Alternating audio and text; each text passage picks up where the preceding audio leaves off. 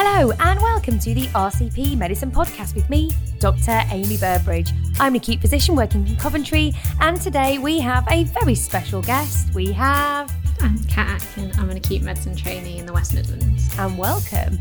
So, we're just going to go straight into a case.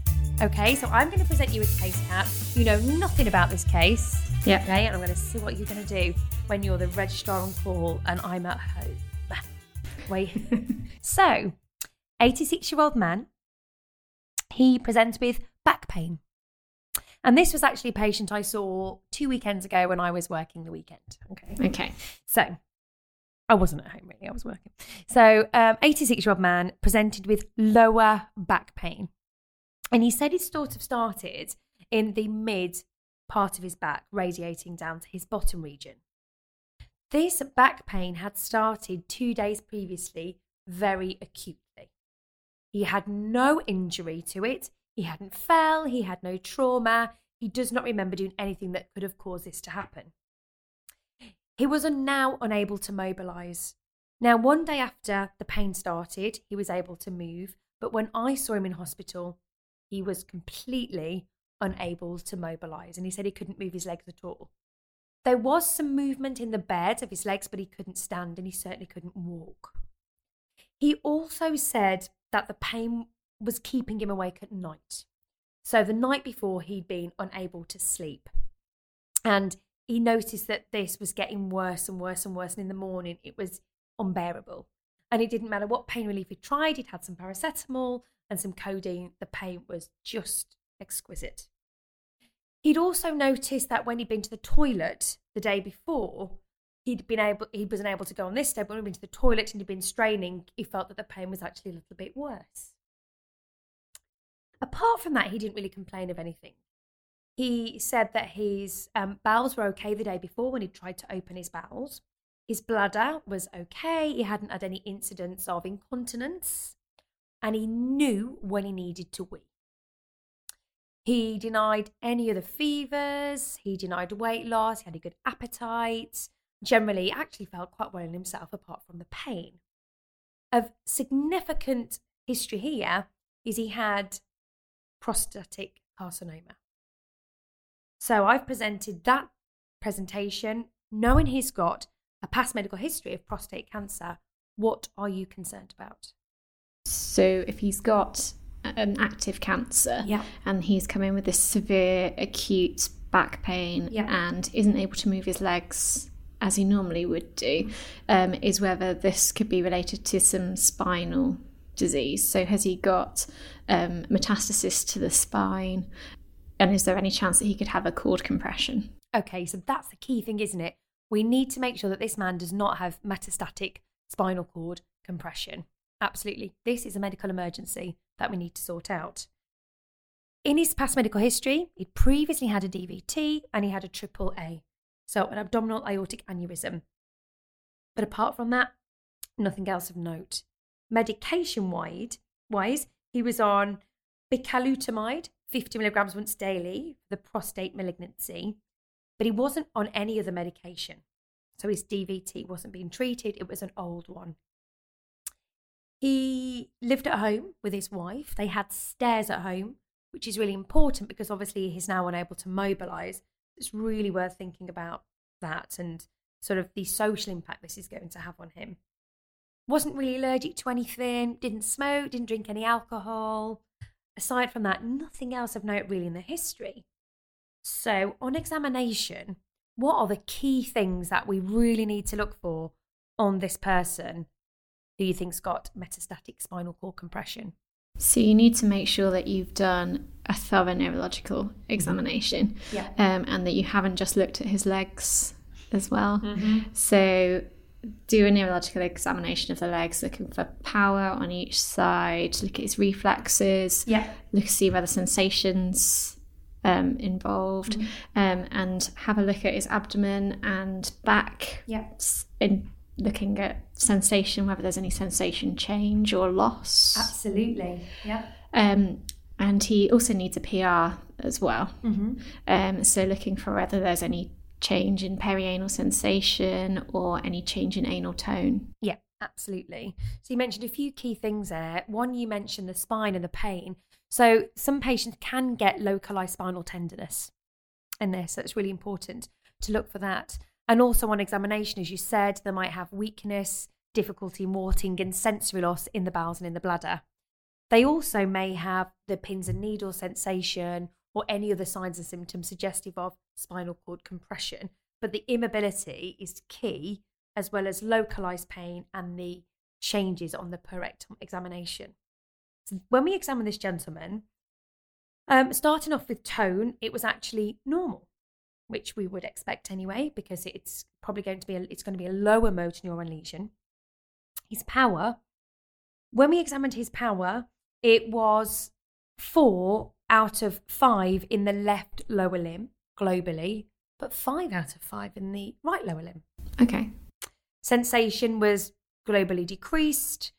Um, and on examination of his per rectum examination, it was normal anal tone and sensation.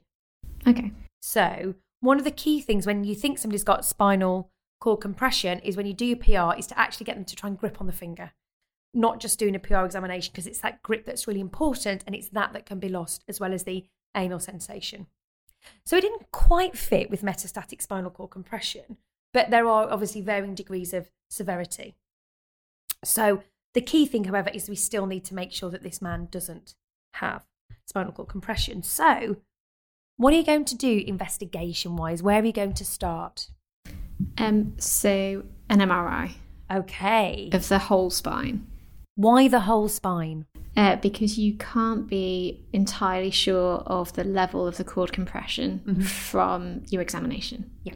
So you always need to image the whole spine if you think there might be any cord compression. And how quickly does that MRI need to be done? So it should be done as soon as possible, Mhm. um, because the quicker you do it, you, the quicker you can start treatment, Mhm. which makes it more likely that you'll stop any further neurological deterioration. Absolutely. But the maximum should be within 24 hours. And the NICE guidance on the management of metastatic spinal cord compression clearly states within 24 hours. It's actually quite an old guideline that was published in 2008 by NICE, but this is actually currently being updated. So there is work currently being done on this. So, as you said, you're going to do an MRI of the whole spine. Each hospital should have a metastatic spinal cord compression coordinator who you can contact. This may be the oncologist on call, the oncological registrar on call, it may be the acute oncology service, but there will be somebody within that hospital who is able to help coordinate and support the management of this patient. So, aside from the urgent MRI spine that you need to get done, what else do you need to do? Um, so you need to do some blood tests Okay. for him, particularly thinking about checking his calcium. Absolutely. So his calcium was normal at 2.38. What else would you like to do? What else might be elevated in bony disease? His alkaline phosphatase. Yes. So his alkaline phosphatase was 543.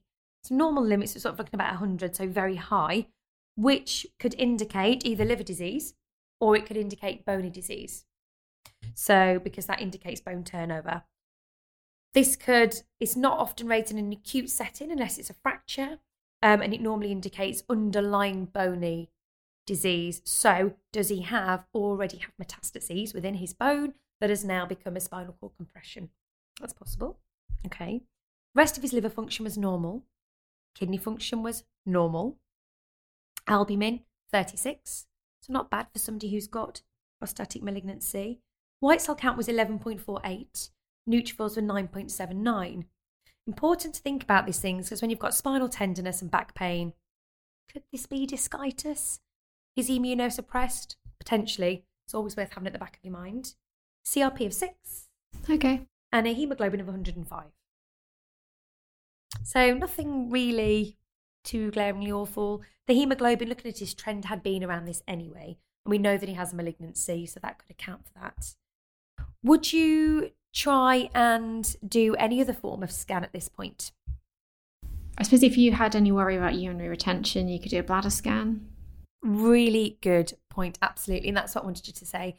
These patients are obviously at a very high risk of bladder retention, of urinary retention. And what can happen if you have a patient who's got urinary retention? What do they often complain of? Pain, Yeah. huge amounts of pain and huge discomfort.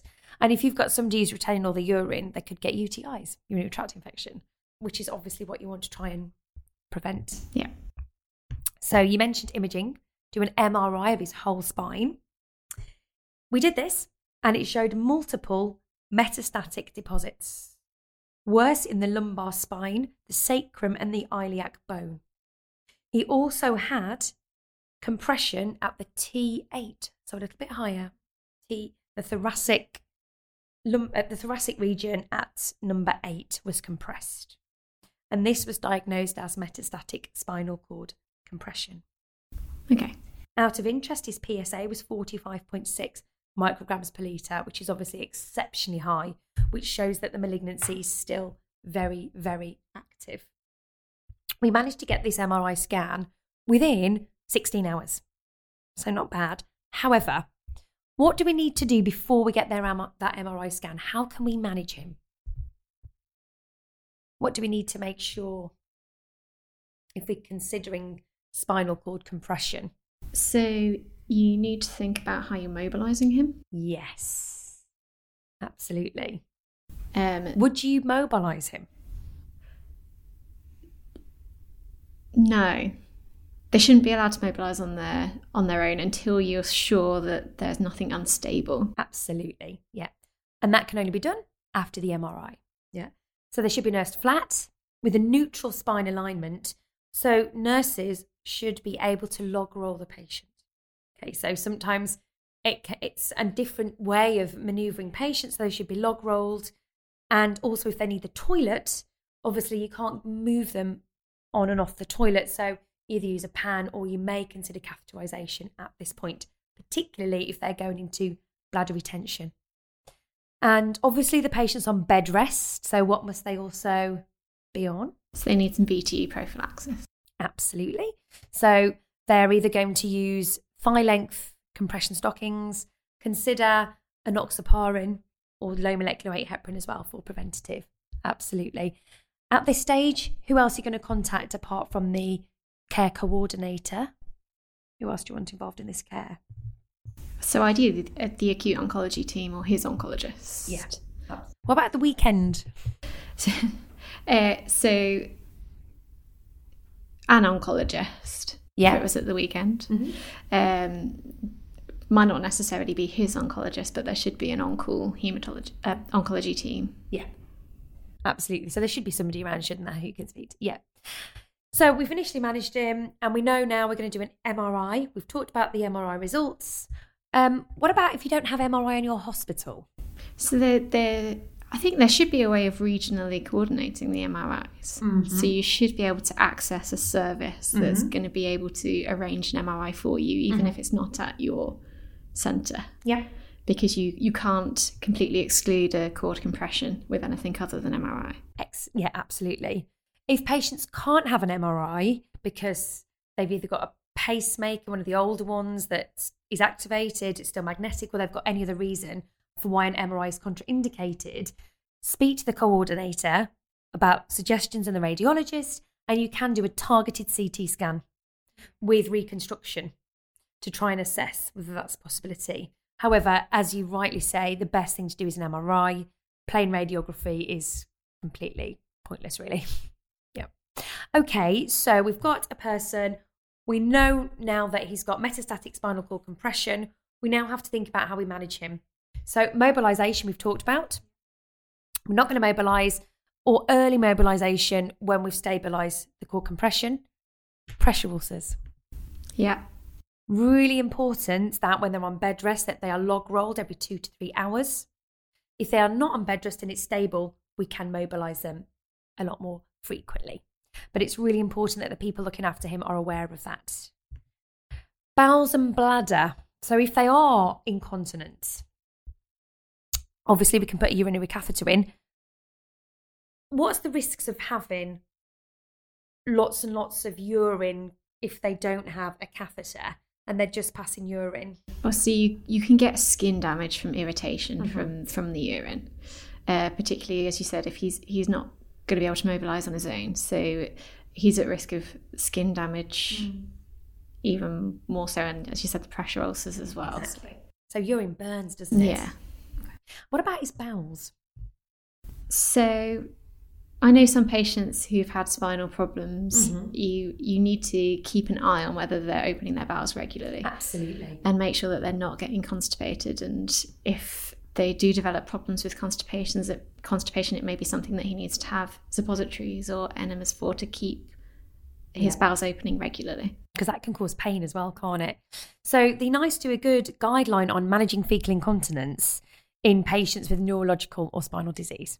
So it's quite useful. It's sort of again, it's quite common sense, but it talks about diet, softeners, laxatives, whether we use Movicol, whether we use glycerin suppositories.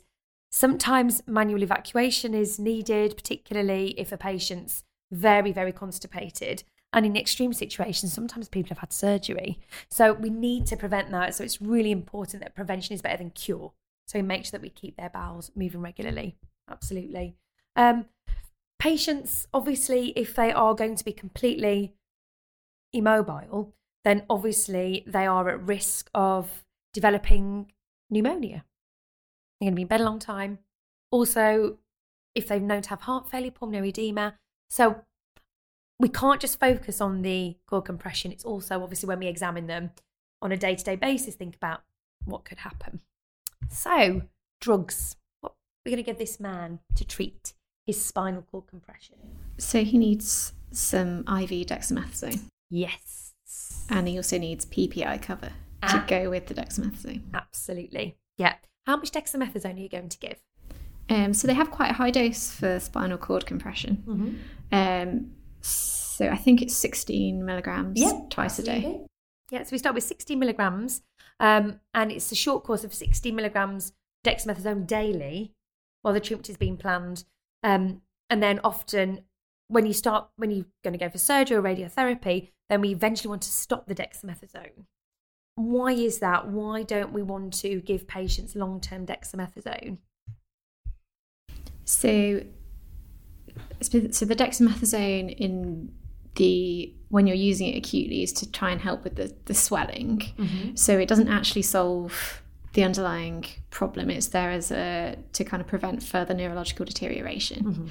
Um, so you, you should only need that up until you've had your definitive treatment. Yeah. And then if you're on the dexamethasone long term, then you start getting the steroid side effects.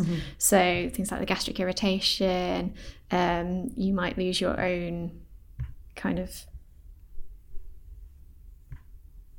Immune response. steroid synthesis and Yeah. Okay. So you go think about the adrenal glands. Yeah. Okay. You might get adrenal insufficiency. yeah. Yeah. Um, and high dose dexamethasone is not necessarily pleasant for patients either because it can affect their sleeping. Absolutely. Yeah. Um, so it's not something that should be continued for a long period of time. Yeah, absolutely. And we're giving somebody high dose steroids. What do we need to check regularly in these patients? You need to check their blood sugar. Yes, absolutely. Because it obviously can push their glucose up, can't it? Yep. Okay, so you've given them some steroids. You've given them 60 milligrams of dexamethasone. You've contacted the uh, coordinator. Now we need to start definitive treatment. Now, who's going to decide what that definitive treatment is? So you need to speak to a neurosurgeon. Yeah. Or an oncologist. Yeah. And they need to liaise, absolutely. So, surgery, as you mentioned, is an option. Um, so, it's often the clinician and patient all together will decide whether they are suitable for surgery and whether it's an option. And we know that patients who have residual distal sensory or motor function and a good prognosis should be offered surgery because they may recover some useful function. If a patient with MSCC is completely paraplegic or tetraplegic for more than 24 hours, you should only offer surgery to stabilize the spine for pain relief because the pain can be quite exquisite. Again, patients who present with milder symptoms and who can walk but have retained some function, you should operate before they completely lose their ability to walk. That's really, really important. You want to try and preserve as much spinal cord function as you possibly can. Now, there are lots of different ways of surgery. It's not something we're going to go into today because I don't know much about neurosurgery, but you can do vertebroplasty, you can put some cement in there and strengthen the vertebral bodies, you can do vertebral body reconstruction. Um, but again, it's not something that we really get involved in. But our, what our role would be is to ensure that we get that patient strong enough for that surgery and that we prevent the complications. Apart from surgery, what are the other options that we can use? So you can use radiotherapy. Yep. Uh, so targeted radiotherapy to where the the, the lesion is that's ca- causing the compression. Yep. Um, and that's something that the oncology team would be able to tell you whether it's suitable for radiotherapy. Yeah, absolutely. So, yeah, going to use some radiotherapy, like you said, targeted. Um, you shouldn't, if the surgery's planned, we don't use radiotherapy. If there's not going to be any surgery, then you can use radiotherapy. Post operative radiotherapy is also good as well after surgery. Again, to help with pain is very useful. Um, so, but again, every patient's different. And also, it's really important that you involve the patient in the decision making process here because sometimes they may or may not want surgery. So it's really important to involve them in their care. Okay, so we've investigated it, we've managed it. Can we prevent spinal cord compression? So, probably not entirely, but um, I suppose if you have a patient where you know that they might be at risk, is making sure that they know what symptoms to look out for. Yeah. So that if they do start getting pain or changes in kind of power in their legs or sensation or these bladder and bowel changes, that they go and see somebody as soon as possible. Mm-hmm. Because the sooner they go and see somebody, the sooner it can be investigated and treated, and they might be able to keep more of the function if Yeah. they do develop a cord compression. Yeah, so patient education is really important, isn't it? Making them aware that, particularly if it's known that they've got spinal metastases, that this is a risk and these are the symptoms to watch out for. So, other complications that may happen when you have metastatic spinal cord compression, we've mentioned pressure ulcers, you may get post operative complications, you may get DVTs, PEs, if you talked about UTIs, obviously retaining all that urine. They're in hospital, think about MRSA, infections. So it's huge amounts. So it's really important that these patients are treated appropriately. Prognosis wise, um, it depends, I think, sometimes on the underlying malignancy and it depends on how far advanced it is. But we know that malignant spinal cord compression can reoccur in about 7 to 9% of patients. So it's pretty high. And if they've got multiple metastases throughout the spinal cord, they're more likely to reoccur. So, guidelines that we can use for the management of MSCC are the NICE guidance, which is quite good, although it is from 2008. There is an International Spine Oncology Consortium guideline which looks at the management of spinal mets, which is quite useful. And that sort of sets out how you manage it before it becomes a compression. But I think the key thing here is to get early involvement of the spinal cord coordinator and to get those steroids in and to monitor their glucose. So um, I think that was a bit of a whistle stop tour of metastatic spinal cord compression, but I hope that we've definitely covered some key points there. I think the one thing is be aware of it. It's a possibility. Involve the patient in all of your discussions that you are having as well. And not to forget how we manage their pain as well. So, pain's really important. Just realised we didn't mention it, but make sure you get on top of that with paracetamol. They may need some morphine based products. Be aware that that can cause constipation, though. So, um, and just as one last aside, patients who are most prone to developing metastatic spinal cord compression are people with what type of malignancy? What malignancies travel to the bone? Uh, so, renal Yep. cancers. Yep. Um, breast cancers. Yep. Um, thyroid malignancies. Yeah. Well, they may be less common to Mhm. start with. Um, prostate cancer. Yeah, absolutely. So, Mets to the spinal column tend to occur in 3 to 5% of patients with malignancy, mostly in breast, which we said, prostate cancer and lung cancer. Lung cancer, particularly, can be quite high. Again, it's, it can happen with most malignancies, but those are the most common ones. Okay. Thank you very much for your um, input today, and thank you very much for listening to the RCP Medicine Podcast. If you'd like to get in touch, email at podcasts at rcplondon.ac.uk or tweet at Amy Burbridge. Goodbye.